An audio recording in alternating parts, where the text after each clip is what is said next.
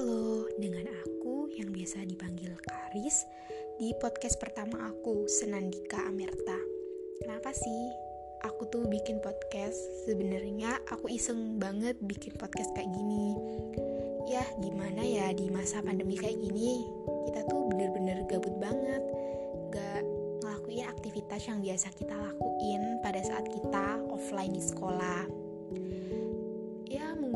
Kerjaan kita cuma belajar, nugas, nonton, main sama temen gitu banget.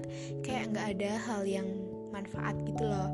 Jadi aku iseng banget bikin podcast dan biar nggak gebut aja.